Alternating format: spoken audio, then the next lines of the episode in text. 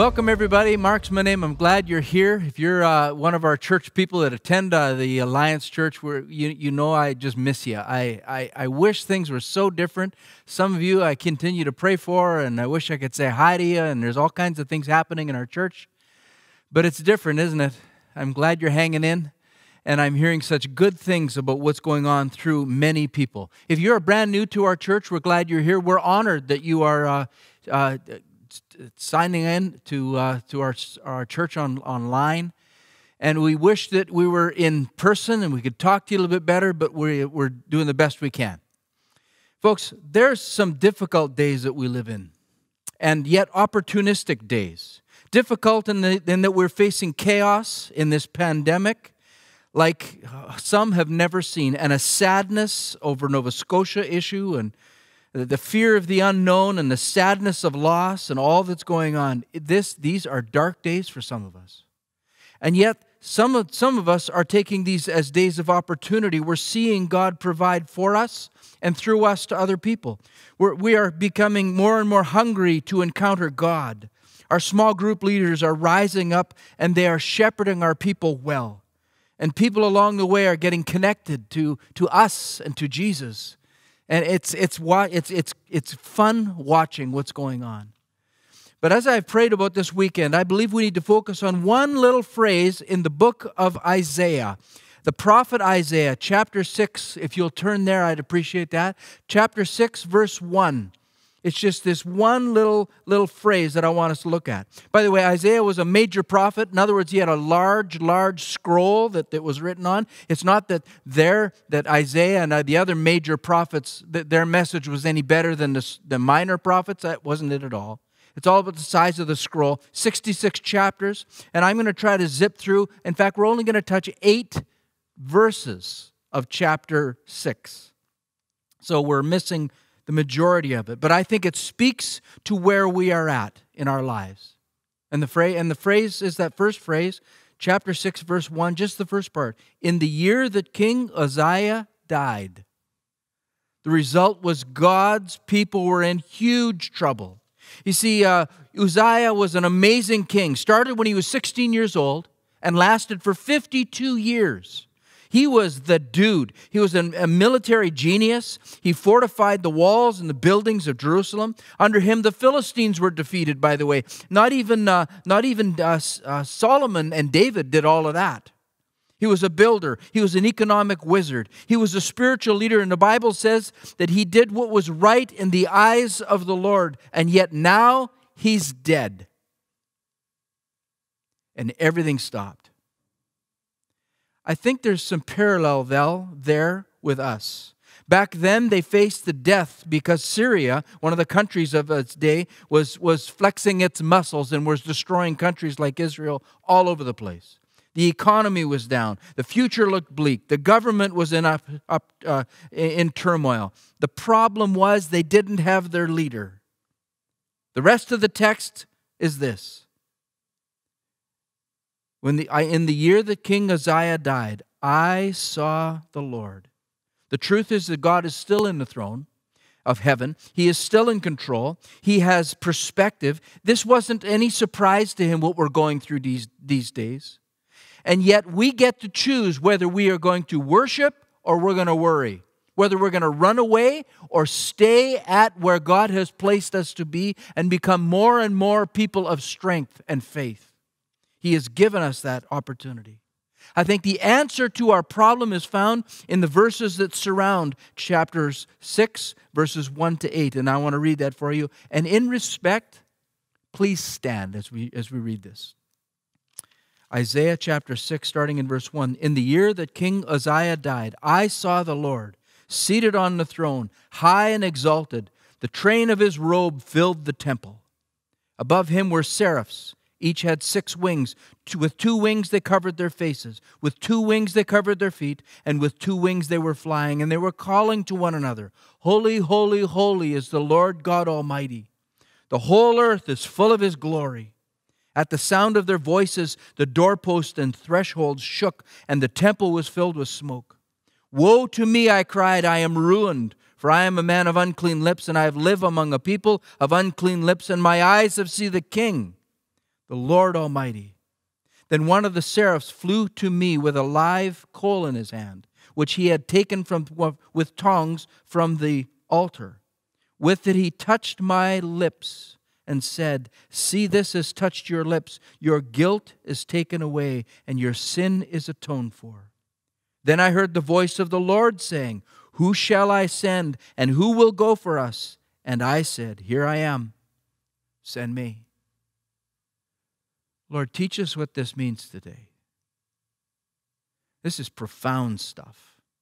And I pray by your Holy Spirit that you will teach us about holiness and repentance and confession and faith today, that we would be people of worship, not worry, as we are in these dark days. Help us today, in Jesus' name. Amen. Please be seated. When I was on my very first trip to Israel, uh, that was that was where I was being mentored by someone. The, the mentor was Ray Vander Laan, and he talked about this text. And I'm going to use some of his stuff tonight, as well as the stuff from Old Testament uh, Challenge, the material that Willow uh, Creek put out a number of years ago, to come up with, I think, some things that we need to understand and take a look at as a church. Let me start this way. How many of us have ever engaged in that great activity commonly known as channel surfing? I will not wait until I hear or see a hand go up because I got no hands here.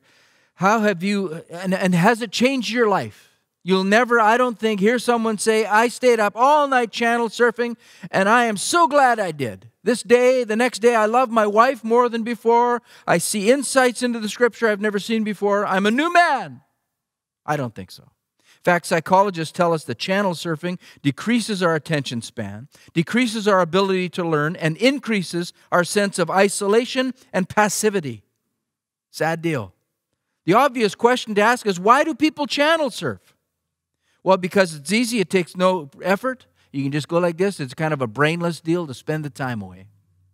Here's the problem many times we as Christians take that attitude of channel surfing into our worship experience, and it's killing us.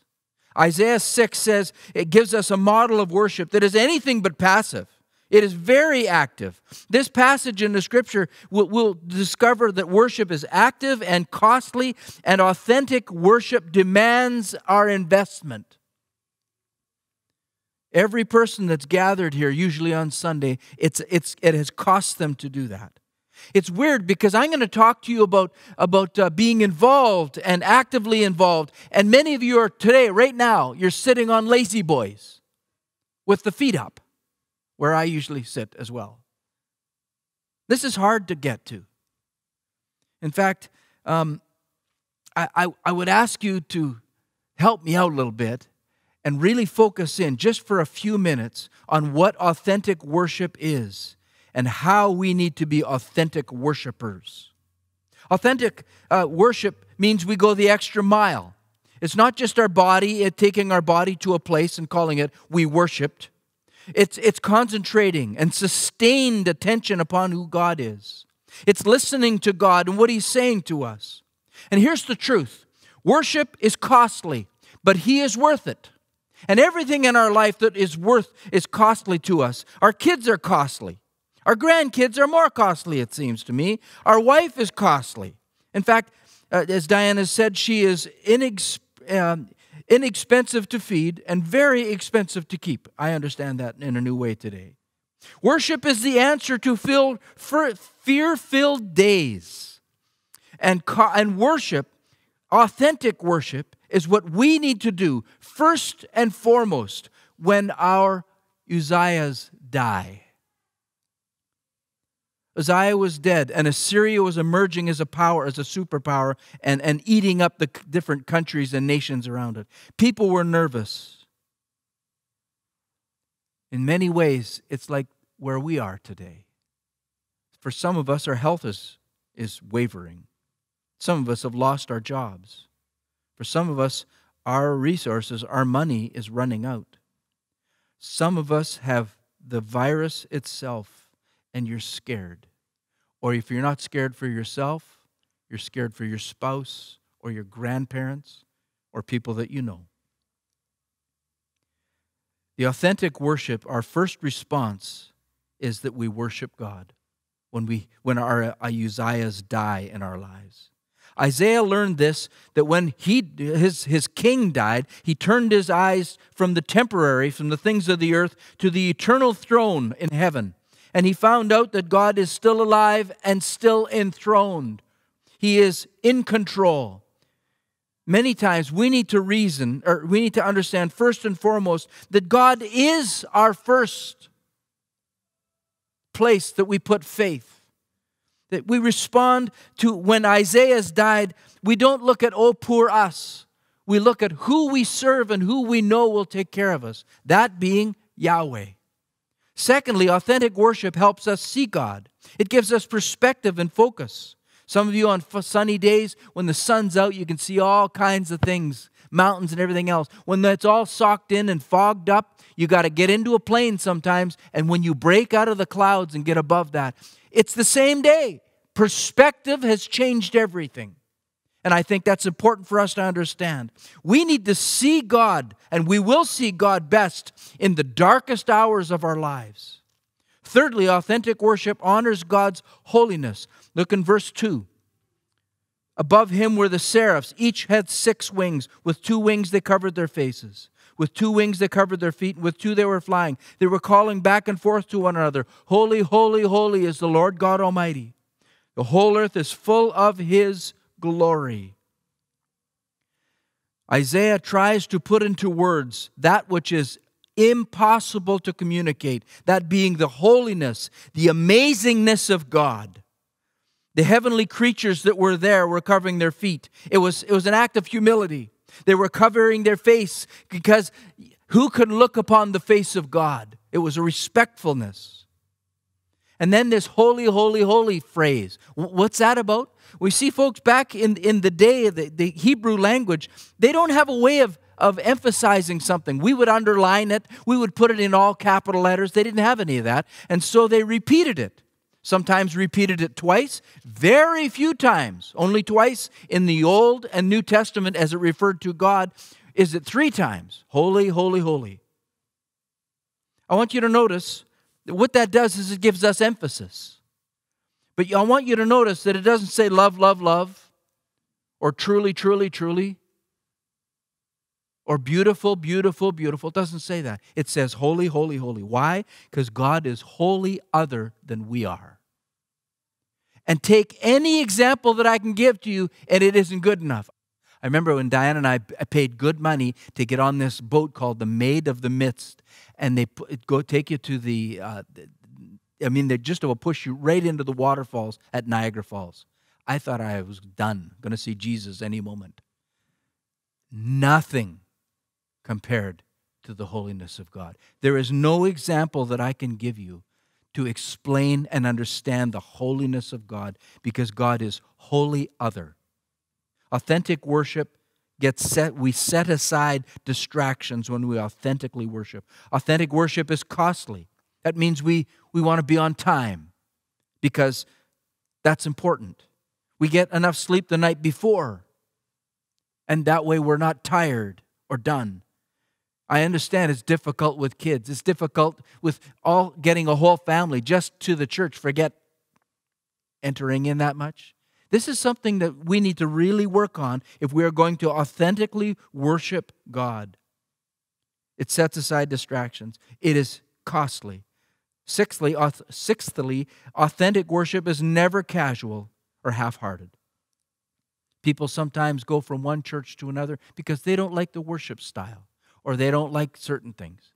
They're understanding, uh, they're not understanding that authentic worship is about God alone, not them.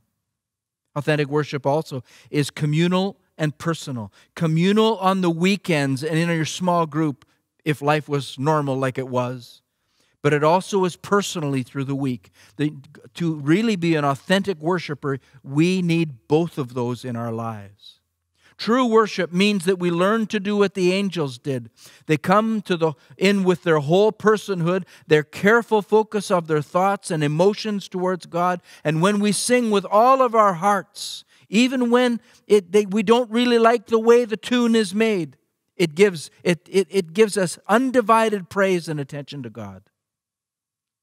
Now, many times in services, we talk about this, and even uh, I've done this many times. We, we go with a blessing or whatever, and, and I ask you to do certain things. We're going to stop right now, and we're going to sing a song that all of you probably know by heart Holy, Holy, Holy. And I've asked the band to come and do this, our worship leaders to come and do this. And I want to give you the chance to bow your head and a worship. Maybe you need to say you're sorry, Lord. I haven't worshiped like this ever. Whatever He's asking you to do, you might need to get out of the lazy boy. I'll leave that with you. You might want to kneel or stand or just bow your head in quietness. Sing along or listen to the worship leaders lead us, whatever you'd like. But at this time, spend it glorifying God, for He is holy, holy, holy.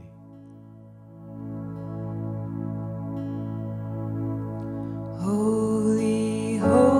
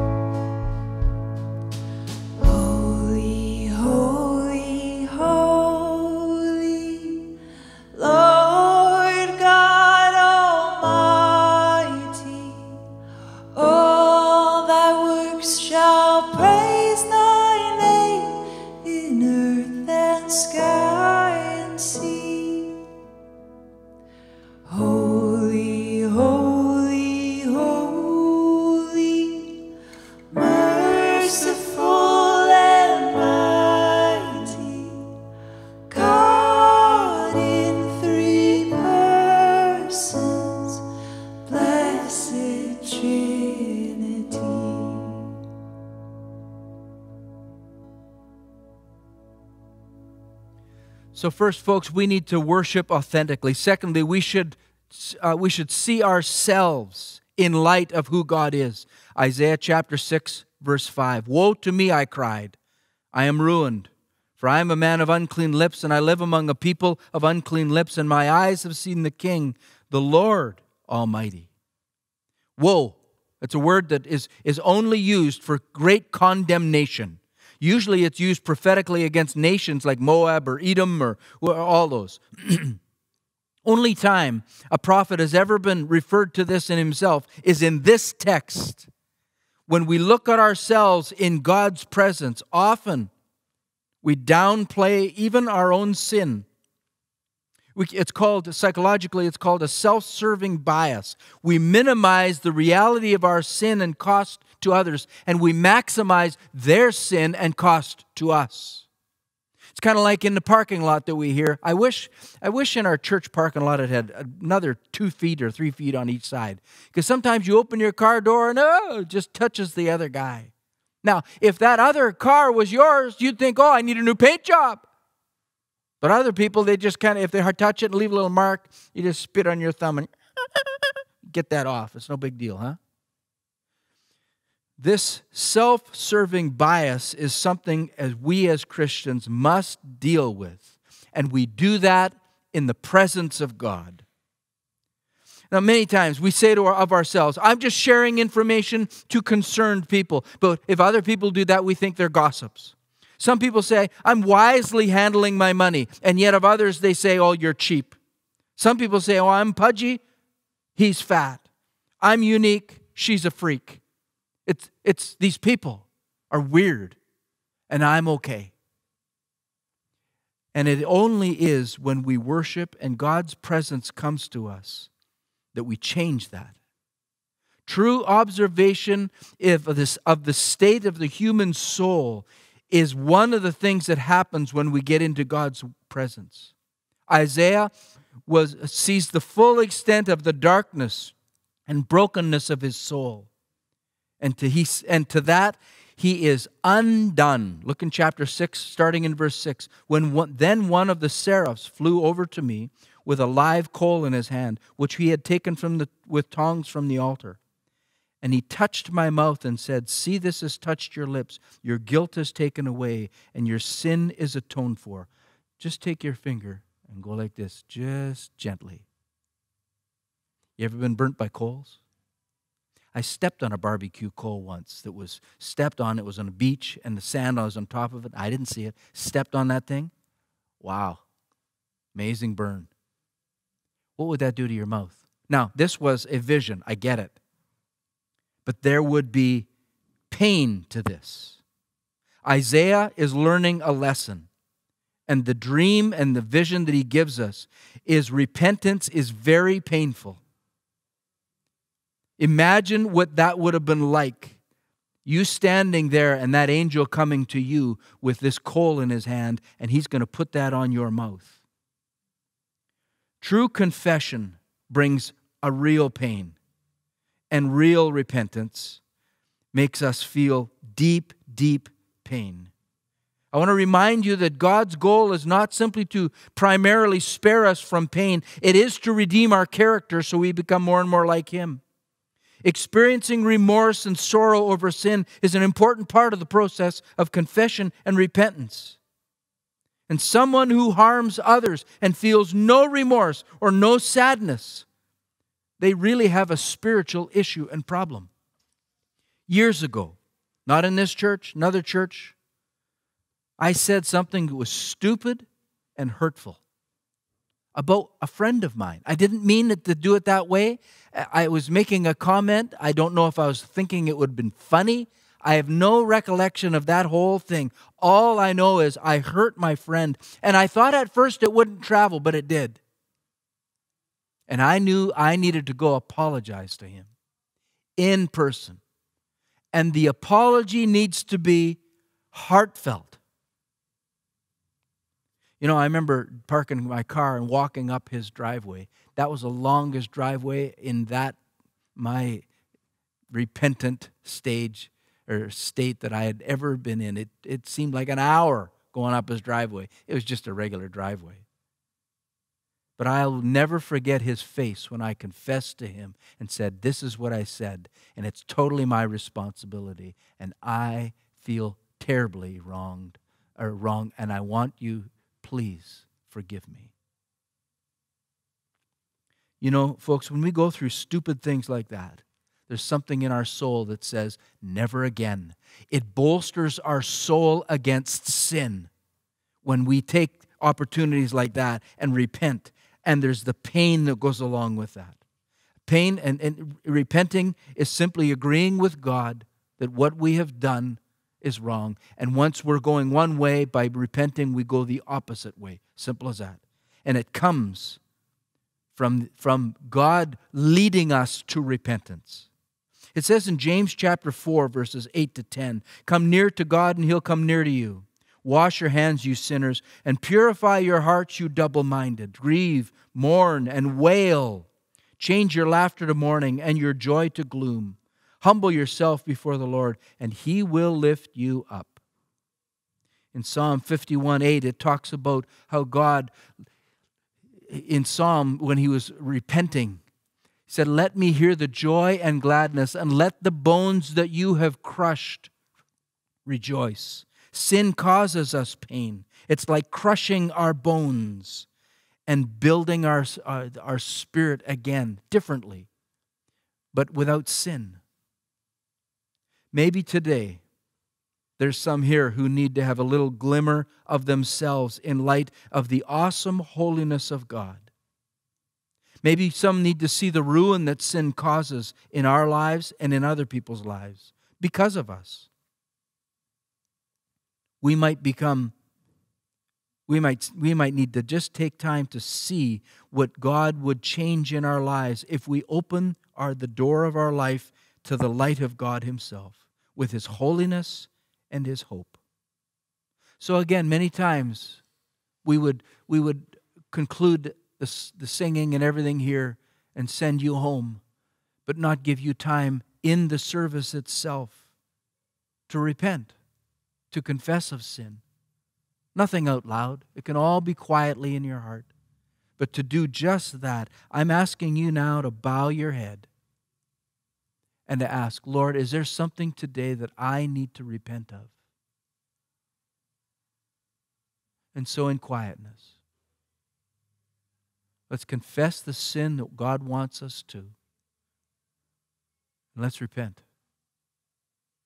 and anything that we need to make right, make a commitment now that we will go and do that. Let's quietly pray together.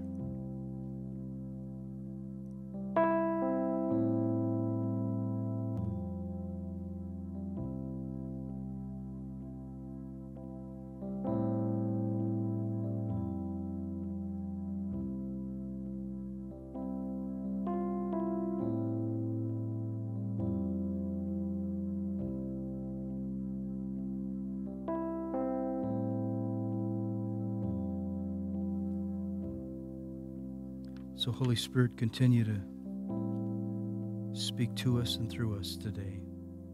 We apologize and we ask for your forgiveness.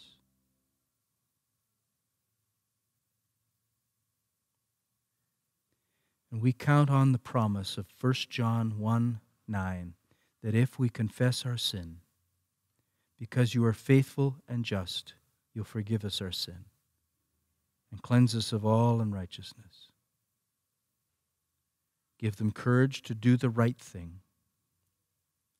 Change their hearts, we pray. And may they know that you have heard them and have forgiven them. In Jesus' name, amen. Well, lastly, how should we respond? I think we need to respond by allowing God to speak to us and obeying what He asks. In verse 8, I heard the voice of the Lord saying, Whom shall I send? And who will go for us? It's not that God didn't have anybody, but He is asking and allowing Isaiah to say, Hey, send me, here I am. I'm, I want to be an authentic worshiper. And what God does often when we worship, when we repent, when we get things right, is He gives us a call he, he reveals God's mission of what He wants to do in us and through us. He gives us responsibility. And secondly, as an authentic worshiper, He, he moves us to obedient action. Not just more lazy boy stuff, but immediate action. And in that text, later in the book of Isaiah, he is called, the Jewish people were called to be a light to the Gentiles. I don't know what God is calling you to do, but you need to ask Him. And let Him not only show you, but empower you to do what He's asking you to do and to be what He is asking you to be. So, as we wrap this up, as we think of all that's going on in these days, the sadness in Nova Scotia, the dark days where people are, are angry and grieving there, and the sadness across our country about how, at, at what's going on in our country, and, and our many people that are so deeply wounded with what's going on with this pandemic. Don't just get afraid and worry. Choose to worship authentically. One more time. In the year the king Uzziah died, I saw the Lord seated on the throne, high and exalted, and his train of his robe filled the temple. May he fill your life and lead you in obedience. In Jesus' name.